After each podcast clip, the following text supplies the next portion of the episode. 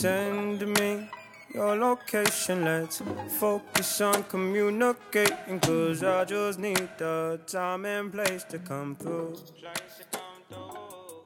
Send me your location. Let's ride I don't need nothing else but you.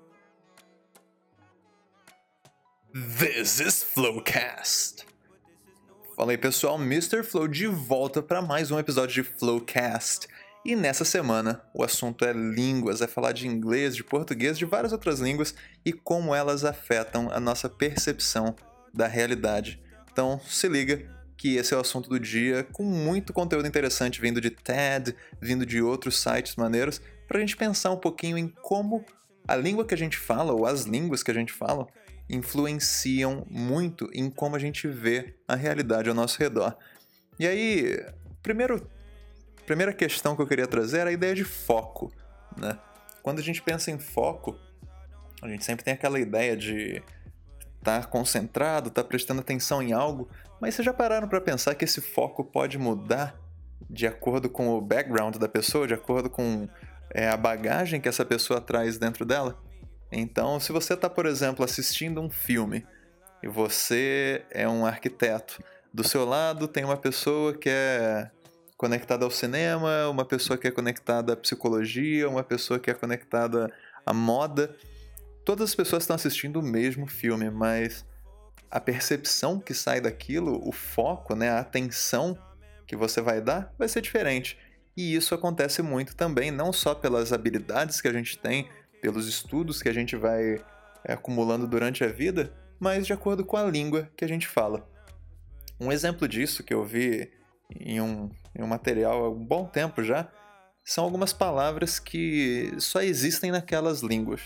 A gente fala muito sobre a ideia de saudade né, no português, uma palavra que só existe no português, e de fato, esse sentimento com uma palavra só dele é bem limitado à língua portuguesa. No inglês você tem expressões, você consegue explicar sobre isso.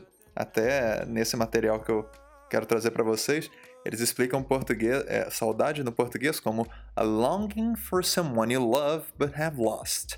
It is the love that remains. Eu acho essa explicação de saudade limitada, né? Pelo que a gente sente, pelo que a gente fala de saudade aqui no português. Mas é esse desejo por alguém que você ama, mas que perdeu. É aquele amor que fica né? Segundo traduzindo aqui essa ideia. E a saudade é muito além disso. Então, sentir a saudade como a gente sente, né? Explicar isso é algo muito particular da língua portuguesa. E nesse mesmo material, a gente tem algumas expressões do japonês, por exemplo. Uma muito legal é wabi-sabi. Não sei falar japonês, tá, pessoal? Então, se a pronúncia não estiver correta, I'm sorry. Mas a ideia de wabi-sabi é você encontrar a beleza nas imperfeições da vida e aceitar o fato de que tudo está constantemente mudando. Então é muito interessante você ter uma palavra para representar isso, né? E no japonês a gente tem aí o wabi-sabi, uma expressão, uma palavra que seja, mas você percebe que na cultura deles, na língua deles, isso é algo que ganha foco, que ganha ênfase, e a percepção deles com isso naturalmente muda. O, a língua grega também tem algumas palavras interessantes, como strichedonia, também não sei falar grego, sorry. Mas Strichedonia is the pleasure of being able to say to hell with it. Então é aquele prazer quando você pode dizer que se foda, né? Vai pra puta que pariu com isso, não quero nem saber. É muito interessante você ter uma palavra para explicar o prazer que é sentido quando você esvazia, né? Quando você coloca para fora algo que tá te magoando, que tá te incomodando, que tá te estressando de alguma maneira. É muito bacana. E aí aqui a gente tem 29 expressões, né? Não vou gastar muito tempo com isso, mas o link para esse material vai estar disponível na descrição aqui do Flowcast. Então, quiser dar uma espiada nisso, estiver curioso, vai na descrição que o link vai estar lá. E outra do japonês muito legal é tsundoku. Tsundoku do japonês é o ato de deixar um livro sem ler ou ter, sem terminar de ler esse livro depois de tê-lo comprado. É, eu já conheci pessoas que tinham um prazer imenso em ir na livraria comprar um livro mas que nem sempre liam eles. Então, é, uma, é muito a ideia do tsundaku, mas a gente não tem uma palavra para isso no português, pelo menos não que eu conheça. Se a gente tiver, coloca aí nos comentários pra eu aprender isso também. Mas a gente percebe mais uma vez que o foco não vem só da, do seu conhecimento, não vem só das suas habilidades, da, do seu, das suas preferências, mas vem também das suas origens, né, da língua que você fala. E existe um material interessantíssimo de Aldous Huxley, chama-se The Doors of Perception, As Portas da Percepção, em que ele fala que o nosso corpo é meio que um filtro do mundo ao nosso redor. Então, a visão, a gente tem uma visão, ok, com várias possibilidades, mas a visão vai muito além do que a gente vê de fato. O nosso corpo filtra tudo que está ao nosso redor para que a gente possa processar e compreender e interagir com isso de uma maneira mais saudável, né, sem enlouquecer. A mesma coisa com o paladar, né? O paladar hoje a gente tem aí, se eu não me engano, seis tipos de sabores que são utilizados na culinária. Vocês já pararam para pensar que se existisse um sétimo sabor, as possibilidades de combinação multiplicariam assim exponencialmente? Então, temos sim um filtro que é o nosso corpo e as portas da percepção de Aldous Huxley, material incrível, disponível na internet para quem quiser baixar, fala muito sobre isso. E para expandir as percepções, não esquece que na Flow a gente tem conteúdo todos os dias da semana, de segunda a sexta. Segunda-feira, muita inspiração com as mensagens que a gente coloca no Insta, Inspiring Mondays, quotes aí de várias pessoas famosas e também pessoas não famosas, muito bacana. Terça-feira sempre tem a live, o Flow News Express, que também acontece no Instagram da Flow, ok? A gente vai online às sete e meia da noite para bater um papo, trazer algum assunto, alguma coisa que está rolando no mundo hoje em dia e, claro, tirar as dúvidas de vocês do inglês. Quarta-feira, Flow Tip, uma dica para você se conectar melhor com o inglês, entender aqueles detalhezinhos que às vezes passam. Tudo no Insta e no Facebook também da Flow. Quinta-feira, Flow Encanta com Teacher Victor falando de música e trazendo várias curiosidades sobre músicas, sobre inglês e muito mais. E na sexta-feira estamos aqui juntos com Flowcast, ok? E não esquece que tem também o site, né? flowonline.com.br para você ir lá e se cadastrar para uma aula grátis aqui na Flow. Tudo online, você vai se conectar com seu professor ao vivo, você escolhe o professor e pratica aquilo que está mais direcionado, que está melhor direcionado para suas necessidades e no seu ritmo, ok? Continuando com a ideia de percepção, eu também assisti recentemente a um vídeo no TED em que é a mulher que fazia a apresentação comentava sobre como a língua transforma a percepção. Foi até uma das inspirações que eu tirei para fazer esse vídeo, esse, sorry, esse Flowcast de hoje. E eu não sei se vocês sabiam disso, mas a percepção de cores, de tempo, de direções, de quantidade, de muito mais coisas é sim muito reflexo da língua que se fala. Então, ela comenta no vídeo sobre uma língua em que não existe esquerda, direita, cima, baixo, coisa assim. Existe norte, sul, leste, oeste. E uh, as diagonais disso, né? As conexões. Então, se eles falam para você que ah, tem alguma coisa na sua perna esquerda, eles vão falar que tem alguma coisa no seu sudoeste, né? Então é bem interessante assim na sua perna sudoeste. É bem interessante pensar isso porque pra gente é super unnatural, mas é a realidade deles, é o que a língua deles traz para eles. Eu vi há muito tempo também um material sobre tempo em que a percepção do tempo desse povo era uma percepção linear.